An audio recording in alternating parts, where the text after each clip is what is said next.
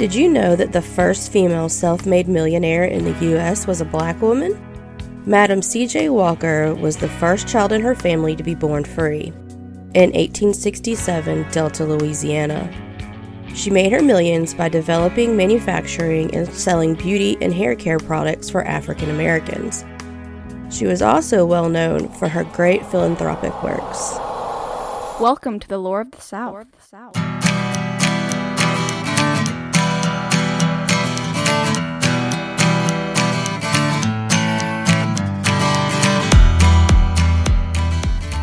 Hey y'all, welcome back to Lore of the South with me, your host, Kelly Cruz. As y'all can probably tell by the sound of my voice, I have been sick. I have had the bronchitis and excuse my sniffles. It's been rough, y'all. I'm like, I'm still short of breath and sound like holy hell, but we're gonna get this episode out to y'all. And I know I missed the end of Black History Month, and we're in March, which is Women's History Month. So today's story will cover both of those, which I will share with y'all shortly. But first, I was thinking about introducing a new segment, maybe a current events kind of thing, or a strange happenings, or a discovery of historical significance. What do y'all think? If you'd enjoy a bit more extra content with every episode, let me know. Here, I'll um I'll give y'all an example of what I mean. This comes from Live Science. The world's oldest pet cemetery was discovered in March of 2021 when archaeologists in Egypt found the mummies of 536 well cared for pets, including cats, dogs, monkeys, a falcon, and even a fox. Many of the pets were lovingly wrapped in fabrics or woven mats. Many were also interred with food and valuables to help them on their way to the afterlife. Something like that. What do y'all think? Would that be something that interests y'all? So, for this first story that I came across was kind of by accident, and when I started looking into it more, it really started to tick me off. It's the sad, sad story of Delia Green. She was a 14 year old kid who was brutally murdered, and her death inspired at least 28 songs to be written about her all of which did not cast her in a glowing light. Singer songwriters such as Bob Dylan and Johnny Cash had hits out of the tall tales made up about young Delia. I'll post links to the songs so that y'all can hear what I mean when I say these men had awful things to say about a 14 year old girl that they had never met.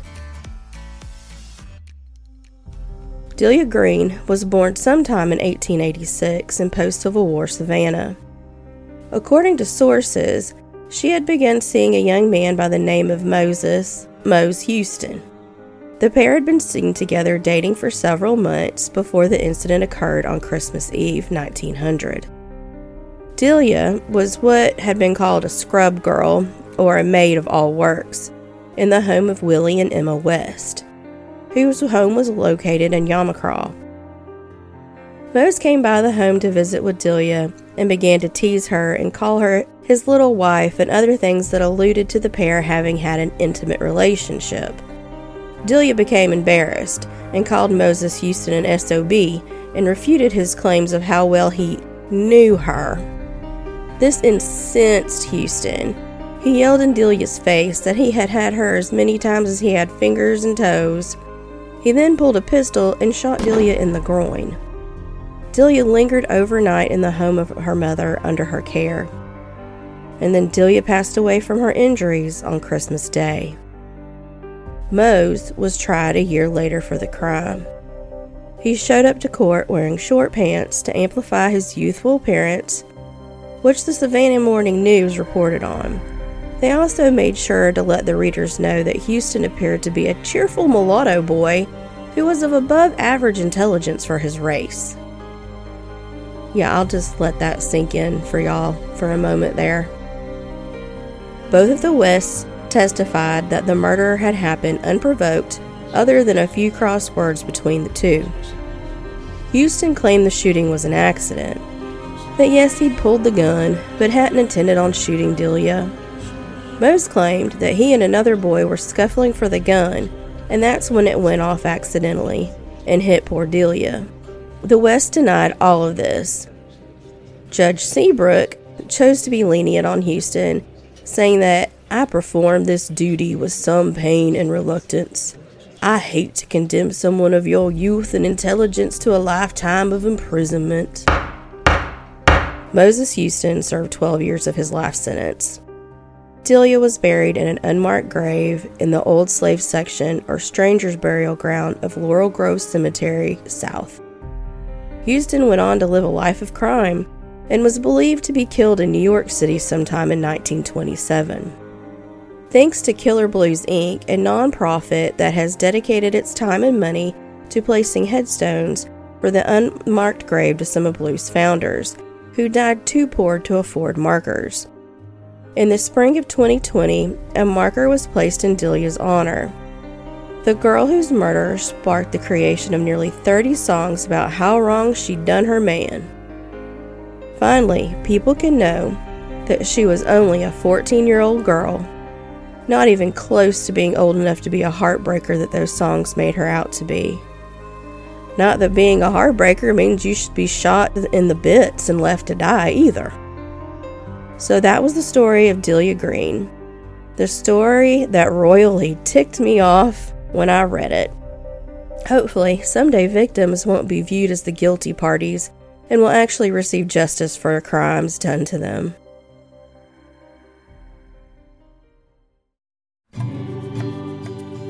Now on with the main show.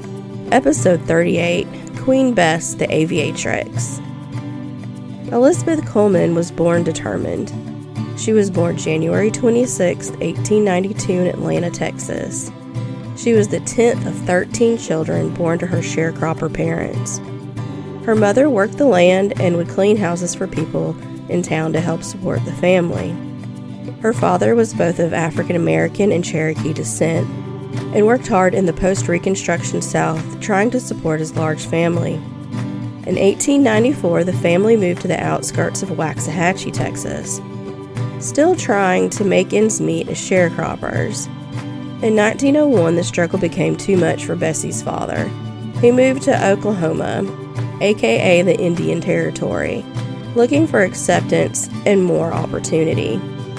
Bessie's mother chose not to follow and remained in Waxahachie, working as a housekeeper and a seasonal picker.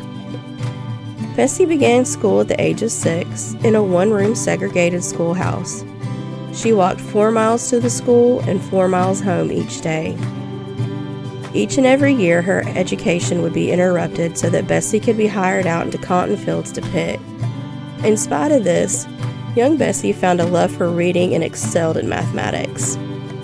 At the age of 12, she received a scholarship to the Missionary Baptist School and at 18, she used her meager savings to attend the Oklahoma Colored Agricultural and Normal School, now known as Langston University. Bessie only managed to attend school for one term before her savings ran out, and she returned home to Waxahachie. In 1915, at the age of 23, Bessie moved north to Chicago to live with one of her brothers. There, she attended beauty college and became a manicurist. Soon after this, the U.S. entered World War I, and her brother left for the front. While in France, he learned of women aviators and of a general equality in France that was lacking in the United States. Upon returning home, he regaled his younger sister about the flying female pilots, even maybe teasing her a bit about how she would never be soaring like those women in France. Well, that brotherly ribbing put a bee in Bessie's bonnet, so to speak, and she then became determined to become the first black Native American female aviatrix. Bessie took a second job in a restaurant to try to save money in hopes to attend flight school.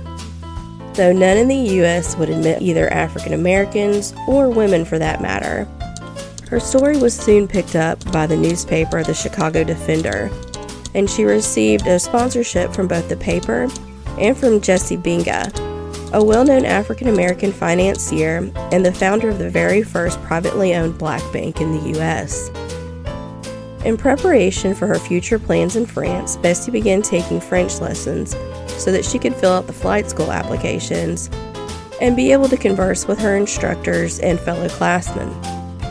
November of 1920, Bessie sailed to France to attend flight school. And on June 15, 1921, Elizabeth Coleman became the very first black Native American woman to ever become a pilot. She continued to train with a French flying ace over the course of the next two months to further hone her skills, and then made the triumphant return to the United States in September of 1921. But once the initial fanfare died down, Bessie realized to make a living as a pilot, she would need to learn those daredevil skills known as barnstorming. She asked at various air shows, but no one was willing to take her on and train her. So back across the Atlantic she went, where she knew she could get the daredevil training she needed.